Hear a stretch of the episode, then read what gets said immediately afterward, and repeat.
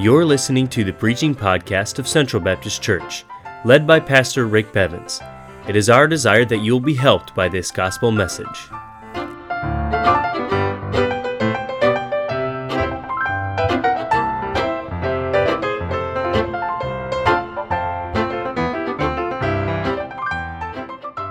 Take your Bibles and turn to Exodus chapter 12. Exodus chapter 12. And uh, course, Palm Sunday is the day in which Jesus rode a colt into Jerusalem from the Mount of Olives. And they took palm branches and uh, laid them in its path. I'm going to pick this story up and just show you the story in the Old Testament that, that teaches us about Palm Sunday and the rest of the uh, Passion Week here up to the crucifixion and uh, the death and burial of our Lord Jesus Christ. And, and the Bible says in verse 1 of Exodus chapter 12 And the Lord spake unto Moses and Aaron in the land of Egypt, saying, This month shall be unto you the beginning of months it shall be the first month of the year to you. Speak ye unto the all the congregation of Israel, saying, In the tenth day of this month they shall take them every man a lamb, according to the house of their fathers, a lamb for a house. And if the household be too little for the lamb, let him and his neighbor next unto his house take it according to the number of the souls Every man according to his eating shall make your account for the lamb. your lamb shall be without blemish, a male of the first year. You shall take it out from the sheep or from the goats, and you shall keep it up until the fourteenth day of the same month, and the whole assembly shall kill it in the evening.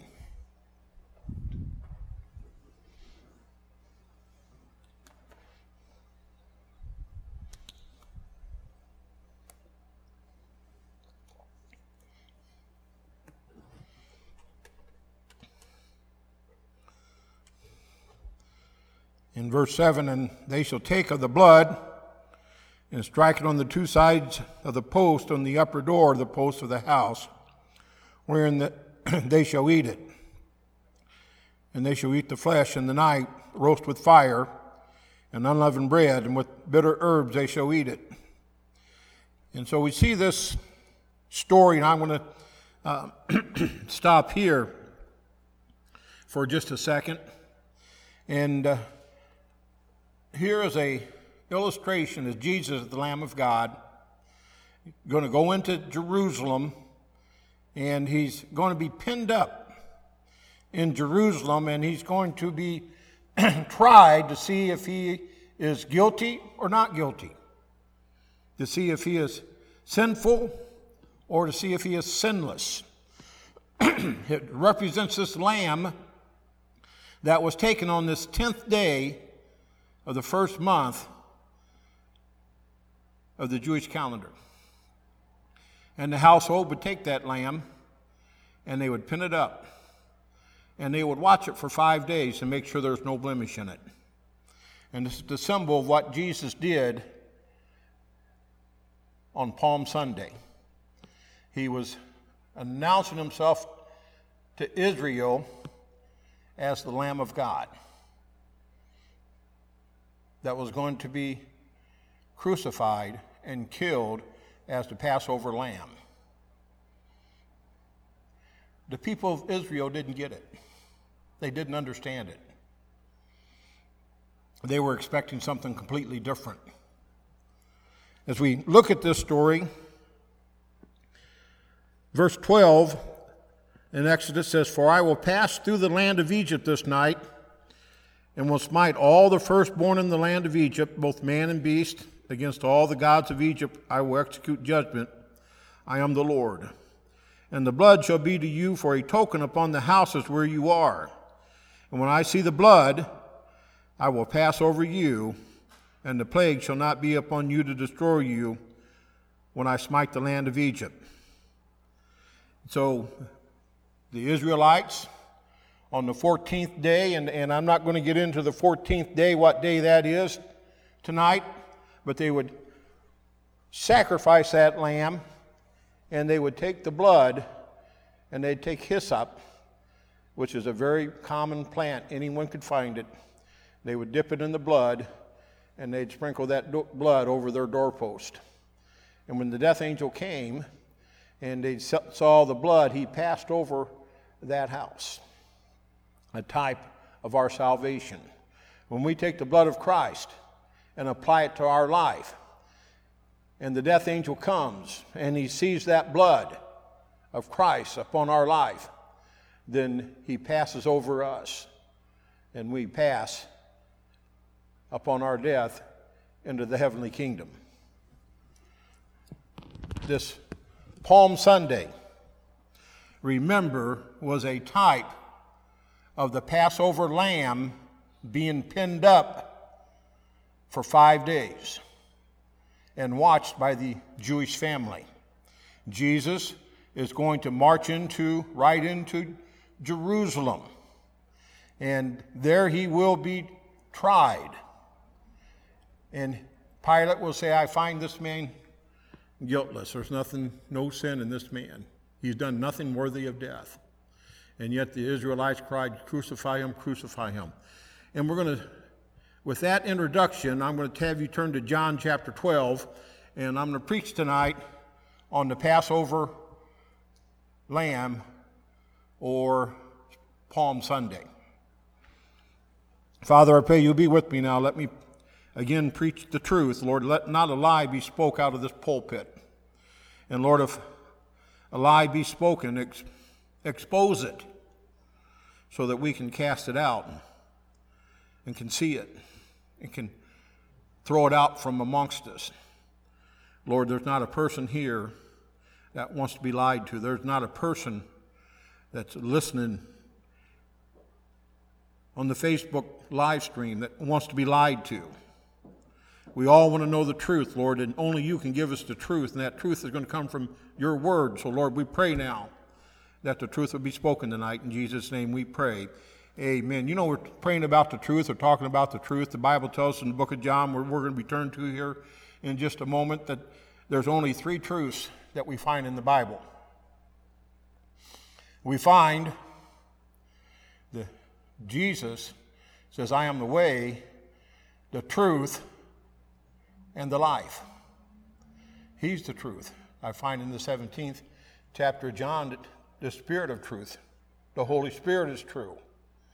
And then I find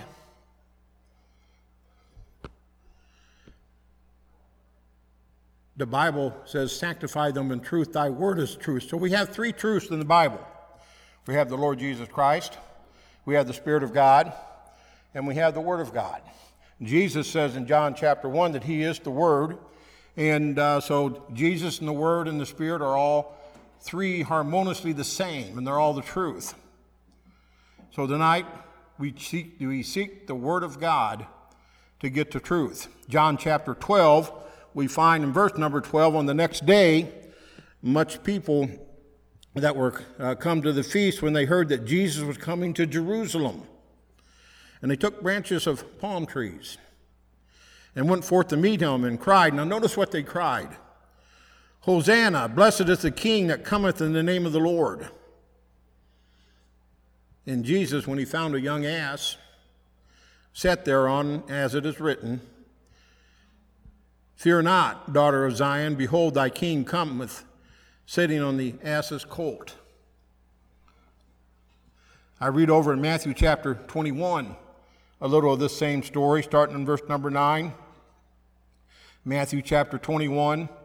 And the Bible says in verse number 9, and the multitudes that went before that followed cried, saying, Now notice what they say Hosanna to the Son of David. Blessed is he that cometh in the name of the Lord. Hosanna in the highest. They were expecting the Son of David as the King of Jerusalem to come. That's what they were expecting. We read it in John Blessed is the King of Israel. We read it in Matthew Blessed is he that cometh in the name of the Lord, Hosanna in the highest. But we hear nothing about the Lamb of God that's going to be slain.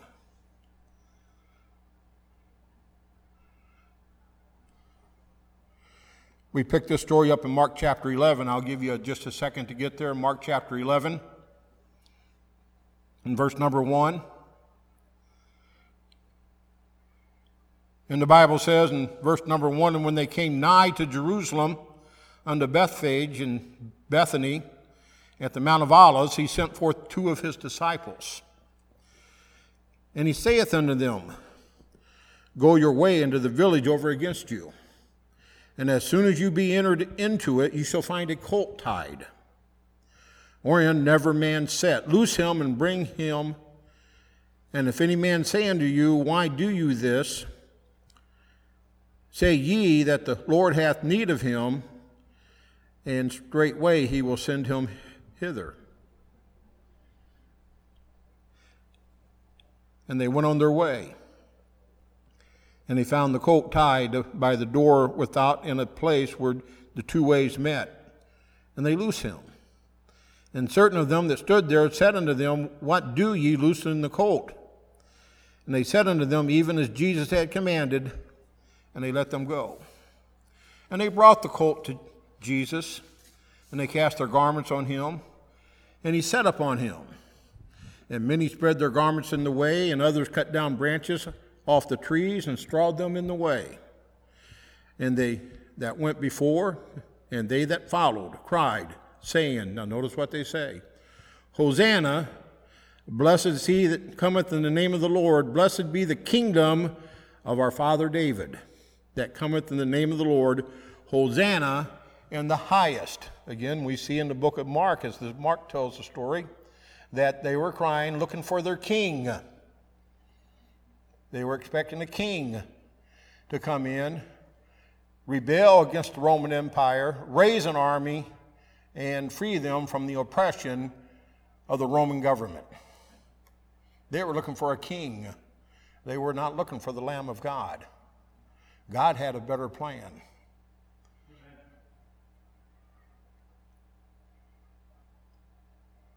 This was his lamb. John the Baptist said, Behold, the Lamb of God. He came this time as the Lamb of God. He came this first time as a as the Passover lamb that was going to be pinned up in Jerusalem for five days now and was going to be tried. And he was going to be found guiltless. No sin and yet they would crucify him.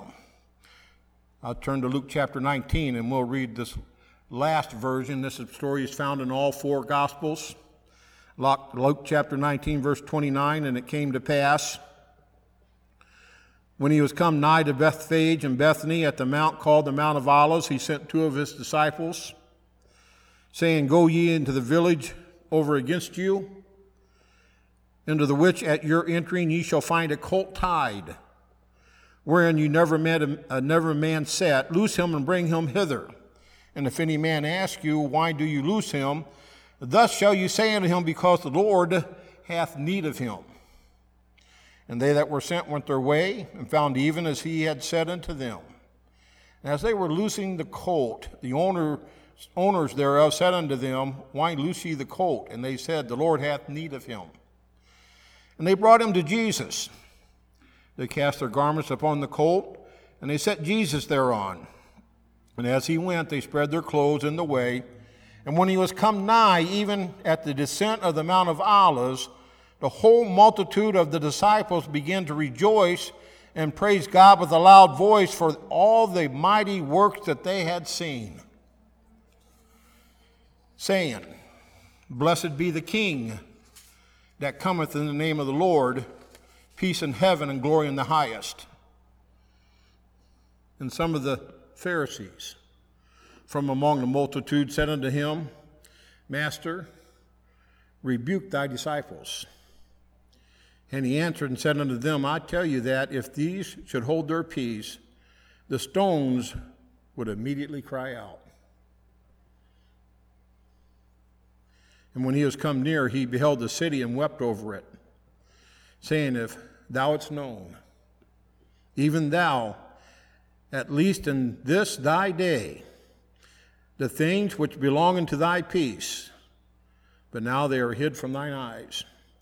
For the day shall come upon thee that thine enemies shall cast a trench about thee and compass thee around and keep thee on every side, and shall lay thee even with the ground, and thy children within thee, and they shall not leave in thee one stone upon another, because thou knewest not the time of thy visitation.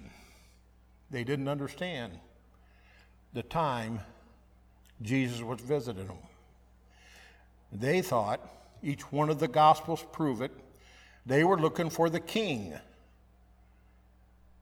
to raise an army, to establish his kingdom, and defeat the Roman army that was oppressing them, and to free the nation of Israel. Jesus says, You don't understand.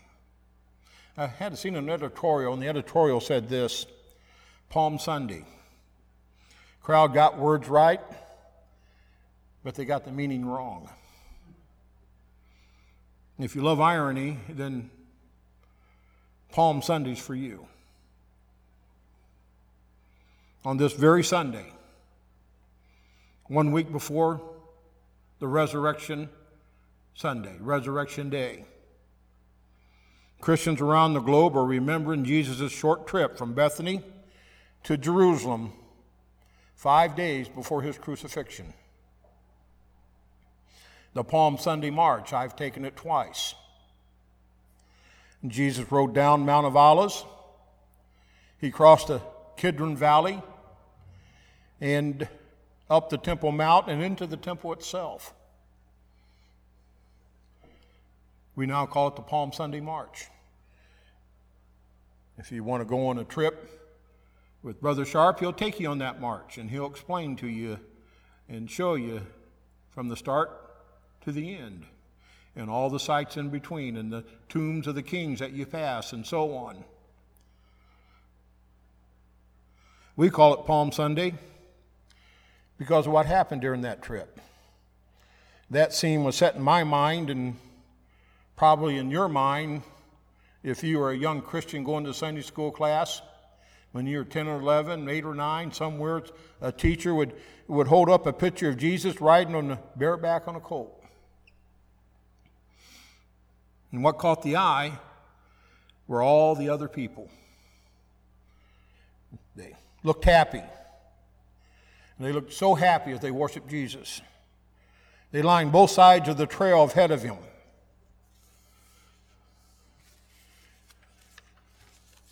You know, we live in an age when it seems like everyone from politicians to pundits to preachers they claim holy sanctions for personal agendas. You know, I have no personal agenda here. I just want to portray to you the truth of what happened on that Palm Sunday.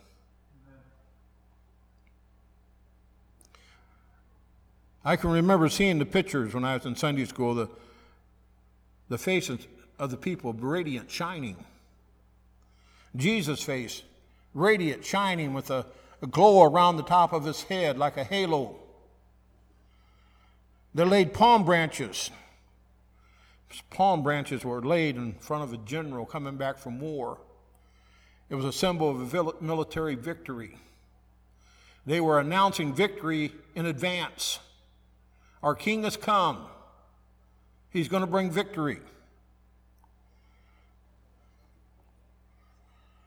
The, the words in Psalms 118 have echoed down through the generations.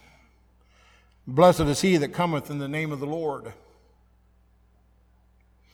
For centuries, Christians have called this trip that Jesus made the triumphant entry into Jerusalem. But you know, really to the contrary, it was a parade of pain for him because of what was going to happen.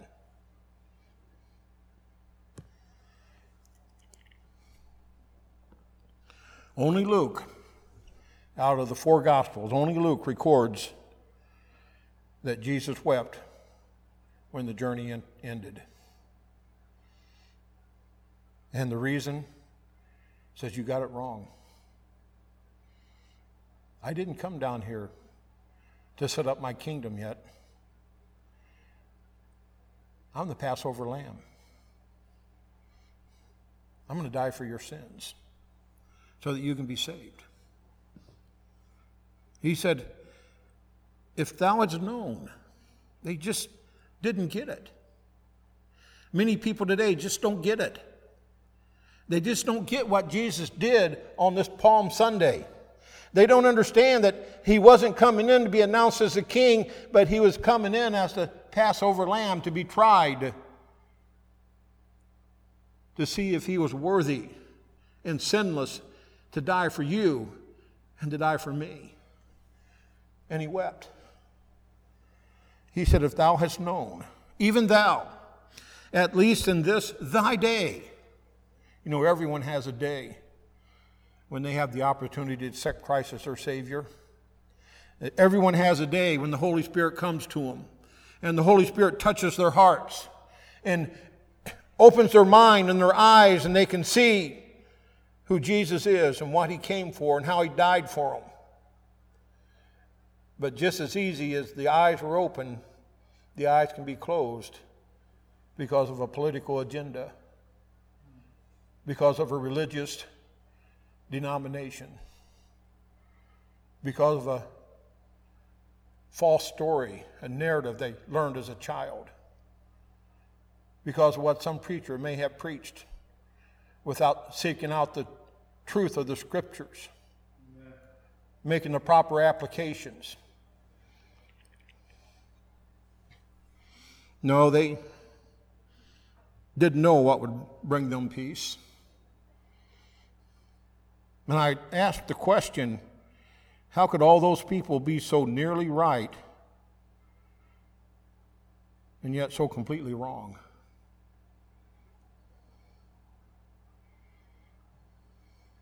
on the surface,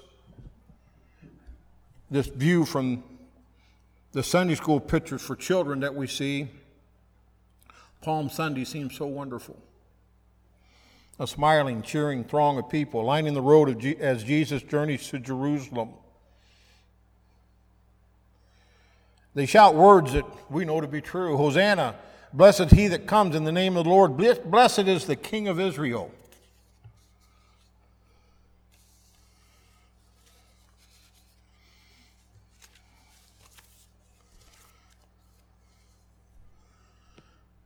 And that's our Savior that they're talking about. They're just about 2,000 years too early. We know that He not only comes in the name of the Lord, but He's Lord indeed. We know that.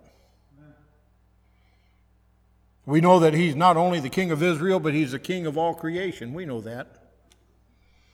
And we wish we could have been there. No doubt, I know that I would like to have been there to join that happy crowd and just to get a glimpse of Jesus in his human form. But those palm leaves soon gave way to the bitter, ironic truth. The crowd that had cut them down and laid them in the road to smooth his pass, they might as well have thrown stones at his colt for all the good they did him. In five days, those same people were yelling, Crucify him, crucify him.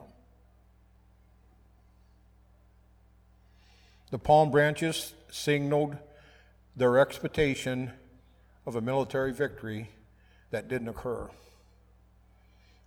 Here they were, captive in their own homeland. Foreign soldiers ordered and organized their society. The boot of Rome crushed their necks. And these people came out to cheer for Jesus, the miracle working prophet from Nazareth, because they wanted him to overthrow their oppressors. They were looking for human happiness. What they wanted was just to be happy.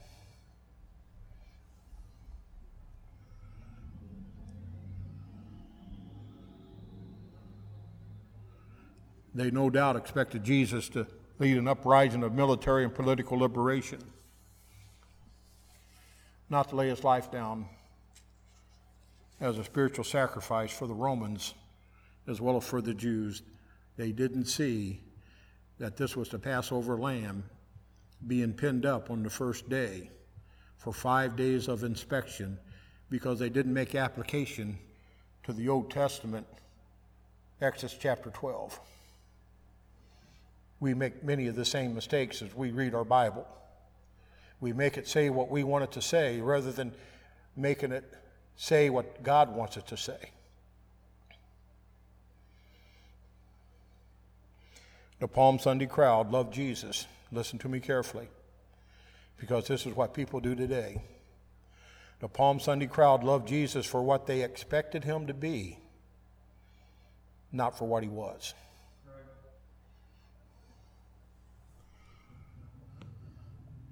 That love evaporated between Sunday morning and when he rode into Jerusalem and Thursday when he was crucified.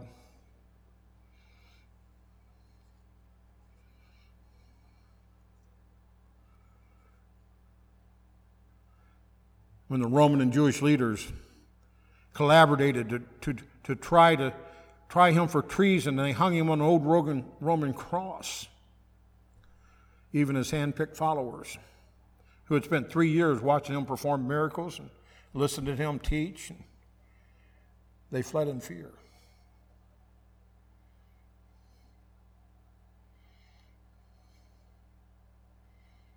You know, vanity are, tends us to judge them very harshly. That's just human nature. We know the rest of the story. They didn't. We spend, we're 2,000 years into the future.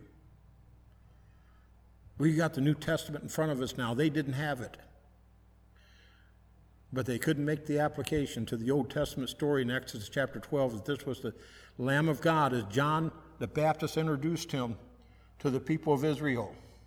They couldn't make that connection that this was the Passover lamb marching into Jerusalem on this Palm Sunday to be pinned up and tried.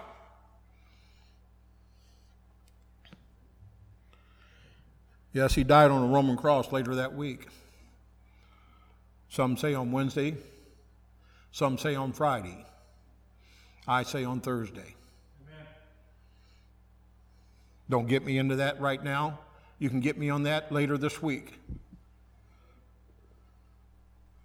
But I do know this whether he died on Wednesday or Thursday or Friday, he arose from the grave the following Sunday and defeated death. And that's what he came for. He fulfilled Exodus chapter 12, the Passover lamb, to the T. He was pinned up on Sunday, the 10th, on Monday, the 11th,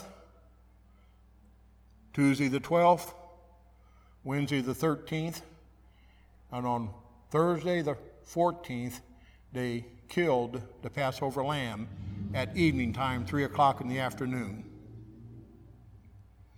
And Jesus died at evening time, 3 o'clock in the afternoon, on the 14th of Nisan.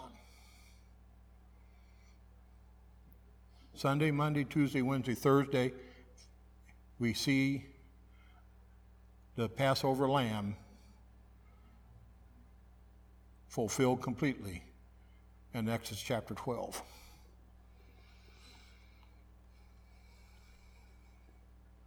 And we do, we condemn their hard heartedness, their spiritual blindness, and we can't understand why they couldn't get it. You know, oddly though, not all that much has changed in 2,000 years. People still love Jesus for what they want him to do for them. not for who he was. People still love Jesus for what they want him to do for them and not necessarily for what his heavenly Father sent him to earth to do.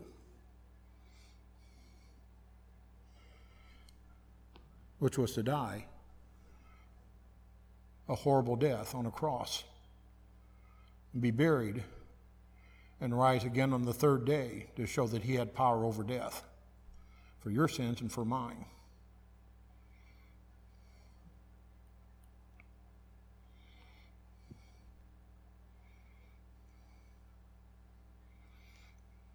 You know, and like the crowd who lined the road from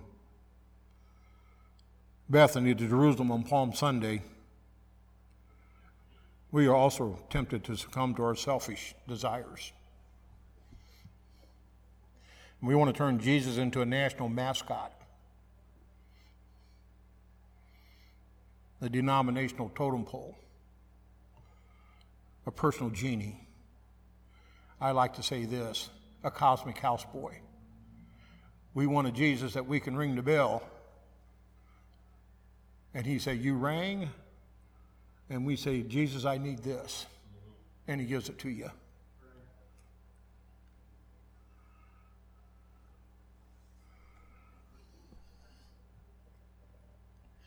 And like they did so long ago, we still project our desire upon God's will and then proclaim it to be the truth. We do that. We read a scripture in the Bible, and we'll take it and we'll find a commentary and we'll go to different commentaries till finally we find a commentary that matches what we wanted to say. And then we proclaim it as truth. Rather than reading the Bible and not understanding it and getting on your knees and your face before God Almighty and say, Lord, I don't understand this. My mind is not capable of understanding it. I'm just a human. I need the Spirit of God to teach me. Take your scripture and teach me what this says. And then wait until the Lord Jesus Christ and the Spirit of God teach you what that means. Sometimes that answer comes instantaneously. Sometimes it comes in days, sometimes in weeks, sometimes in months, sometimes in years. I can remember the Lord waking me up here just last year, three o'clock in the middle of the night, like He does a lot of times. Usually between two and three o'clock, He wakes me up and teaches me something. Not every night, but a good majority of the nights.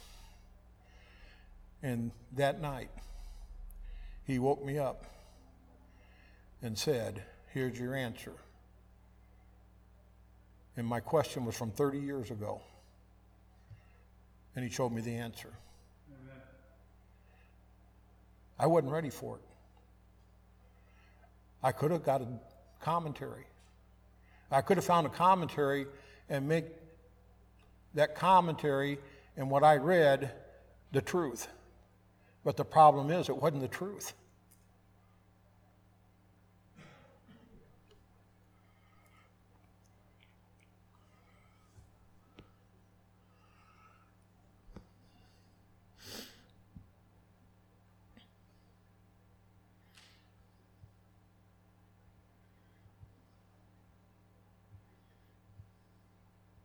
Put it this way how often have you heard someone claim to know the absolute will of the Lord?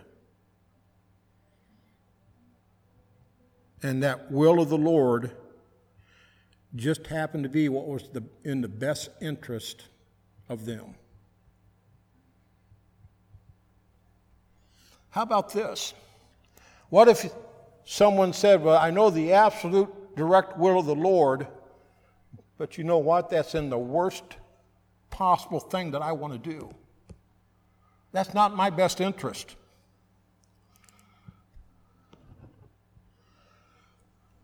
That may run true to human nature, but it runs counter to the Spirit of Christ. And yet we live in an age when everyone, from politicians to preachers, claim holy sanctions for personal agendas. You know, I've given my testimony why I preached. You've heard it many times.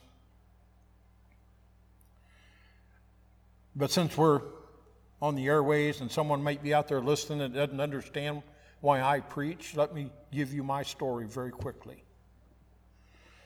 I was sitting in church down at Black Hawk Bible Baptist Church, now it's Lighthouse Baptist Church on 44th Street and Black Hawk Road in Rock Island. The Lord had been dealing with me about preaching. I didn't want to preach.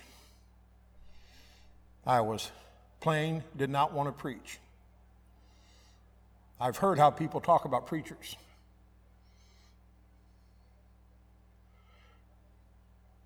Most people don't talk very kind about preachers. Maybe now you know who I was running around with. The type of people that I was rubbing elbows with. I didn't want to be a preacher. The Lord wanted me to be a preacher. It was a Sunday night. And the Lord was dealing with me, invitation about surrendering to be a preacher. I was in my early 30s. Sitting at this end of the pew was a man named Ed Hanley. We've been praying for Ed to get saved. His family had gotten saved, and we've been praying for him to get saved. I've known Ed since I was a little boy. He was older than me, and, and I just knew Ed Hanley would never get saved. And so I told the Lord as I was squeezing on the, that pew, I said, Lord, if, if you want me to preach, then I know, I laid that fleece out there. I know that you want me to preach if Ed Hanley gets saved. I no longer got that prayer, silent prayer out to God. By the way, you're responsible for your silent prayers. Ask Hannah. Ed Hanley gets up, walks down the aisle, and I, my mouth is just dropped open. He takes the preacher's hand, and it was like he was on a megaphone, said, I want to get saved. And the preacher said to the lay people in the audience, Ed Hanley has come forward to get saved. So I slipped out of this end of the pew, went forward, got down on my knees at the altar, and told the Lord, okay, I don't know much about preaching. I laid another fleece out there. I said, but if you want me to preach, I promise you, I make this promise to you. If someone asks me to preach, I will preach got up going back feeling pretty snug that no one's going to ever ask me to preach. Seriously, you know, no one's ever going to ask me to preach. No one knew what I went forward for. I'm just not going to tell anyone. Church got over. We went back and we was around the, in the vestibule talking. And this man named Gene, he comes up to me. He'd been going to our church for about three months. I didn't know a whole lot about him. I knew he worked down at the shops. That's all really I knew. And Gene Gardner, and he was a kind of a, a real uh, uh, redneck type shop worker, rough around the edges, so to speak. But uh, he walked up to me and said, You know, I've been going down to the Rock Island County Jail and preaching every Monday night, and they just changed my shift. I have to go to second shift. I can't go tomorrow night. Would you want to go? I said, Yeah, I guess so. And I started preaching at the Rock Island County Jail every Monday night. And I made the promise to God that if someone asked me to preach, I'd preach. And I'm afraid to break that promise. Amen. And people keep asking me to preach. I wish they'd stop, but they don't. So I just keep preaching. I made another promise to God because I didn't know the Bible all that good. I didn't know it nearly as good as I thought I did once I started preaching.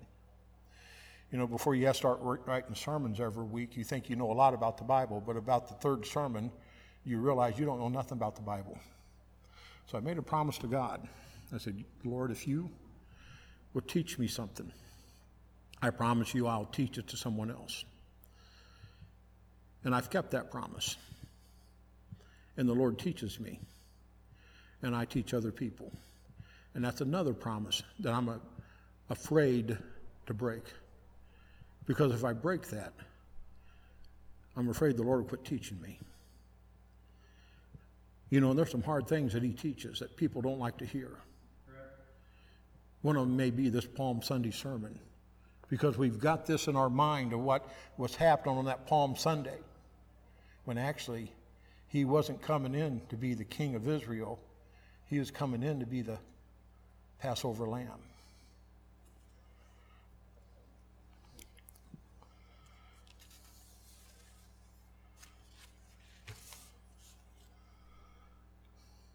This Palm Sunday, we need to remember the crowd that lined Jesus' path, no doubt. We need to remember the palm branches. And we need to allow those palm branches to remind us how little that crowd understood Jesus' mission, mission on that first appearance. We need to remember how wrong they were. And we need to remember how wrong we can be. And we need to remember how they turned on him five days later and yelled, Crucify him! Crucify him. We need to remember why he came the first time. And we need to remember to have faith that he's coming back. Then will those palm branches be spread. You see, the crowd's going to miss him the second time, too. The first time, they expected him to come as a king and destroy the Roman Empire and the, the oppressors of Israel and to set up his earthly kingdom in Jerusalem. But he came in peace. This time, the world thinking he's coming in peace. But he's not coming in peace. He's going to be on a white horse with an army. And they're going to get it wrong. And they're going to miss it.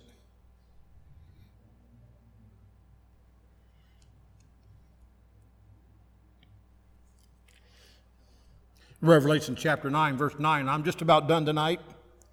After this I beheld, and lo, a great multitude, with no man could number, of all nations and kindreds and people and tongues, stood before the throne and before the Lamb, clothed with white robes and palms in their hands, and cried with a loud voice, saying, Salvation to our God, which sitteth upon the throne, and unto the Lamb.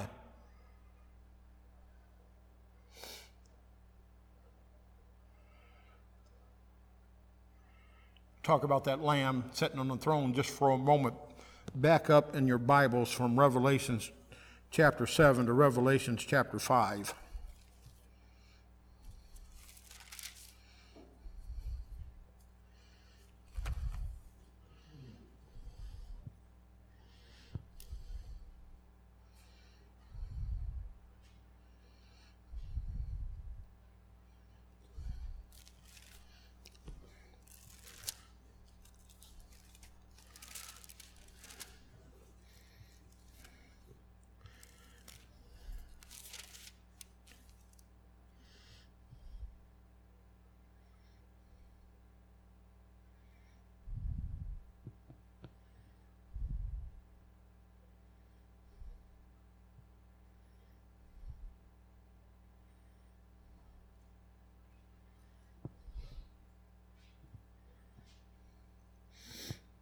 Verse 6 And I beheld, and lo, in the midst of the throne, this is a vision that John has in heaven.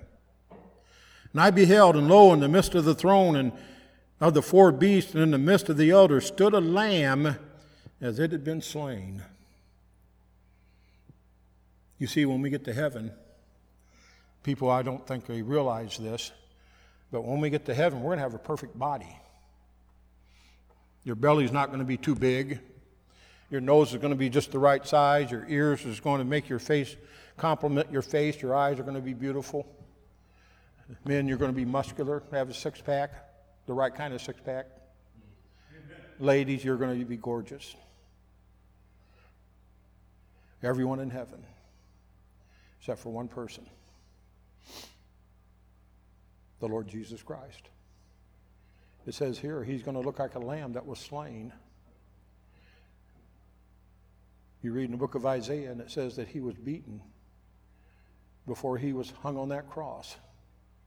He was beaten like no man's ever been beat before, and like no man will ever be beaten after him. His visage didn't even look like a human being as he hung on that cross. And that's the appearance he's going to take into eternity for you and for me. The scars of the sins of the people. I don't know, but I can imagine that I'll look at him and I'll probably see my scar. It'll probably be prominent, stick out more than any other. And I understand what he did for me. That's why he came the first time.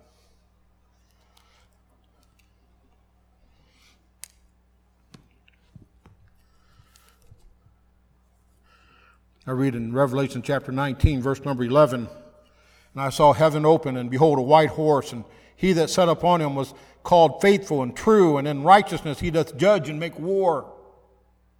His eyes were as a flame of fire, and on his head were many crowns, and he had a name written that no man knew but he himself. And he was clothed with vesture dipped in blood, and his name is called the Word of God. And the armies which were in heaven followed him upon white horses. Now, I don't like to ride horses. I, I just, I'm not a horse person. But I'm going to be a horse person in heaven. I want to be on one of those white horses. And his armies, which were in heaven, followed him upon white horses, clothed in fine linen and white and clean. And out of his mouth goes a sharp sword, that with it he should smite the nations. And he shall rule them with a rod of iron, and he treadeth the winepress of the fierceness of the wrath of Almighty God. And his, he hath on his vesture and on his thigh a name written, King of Kings and Lord of Lords, and that's his second appearing. And the people's going to miss it.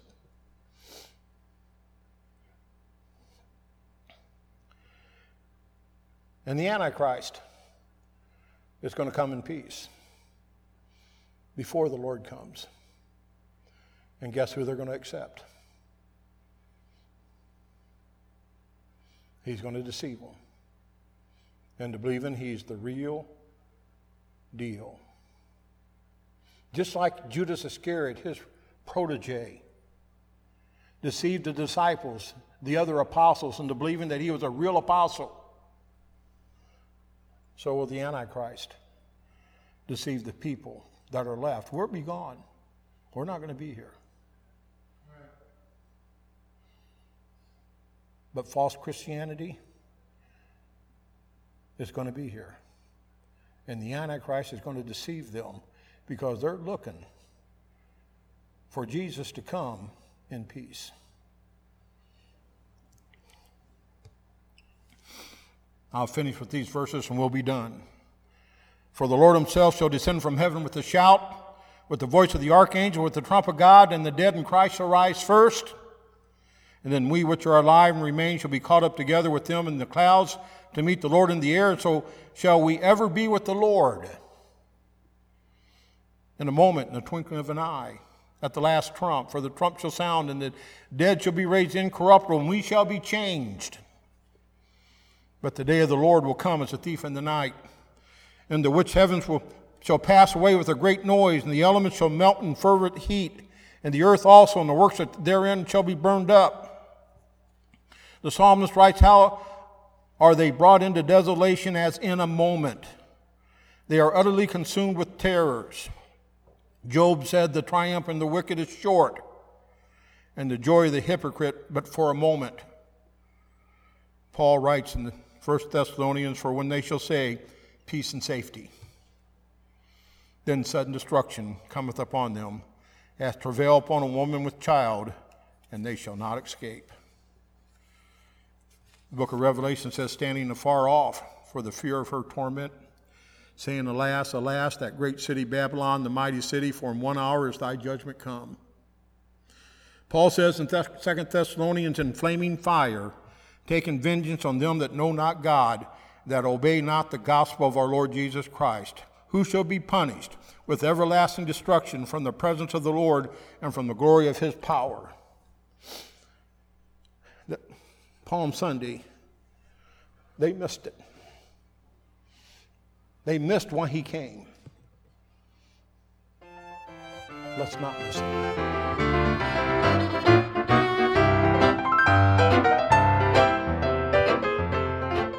Thank you for listening to the preaching podcast of Central Baptist Church. May God bless you as you serve Him this week.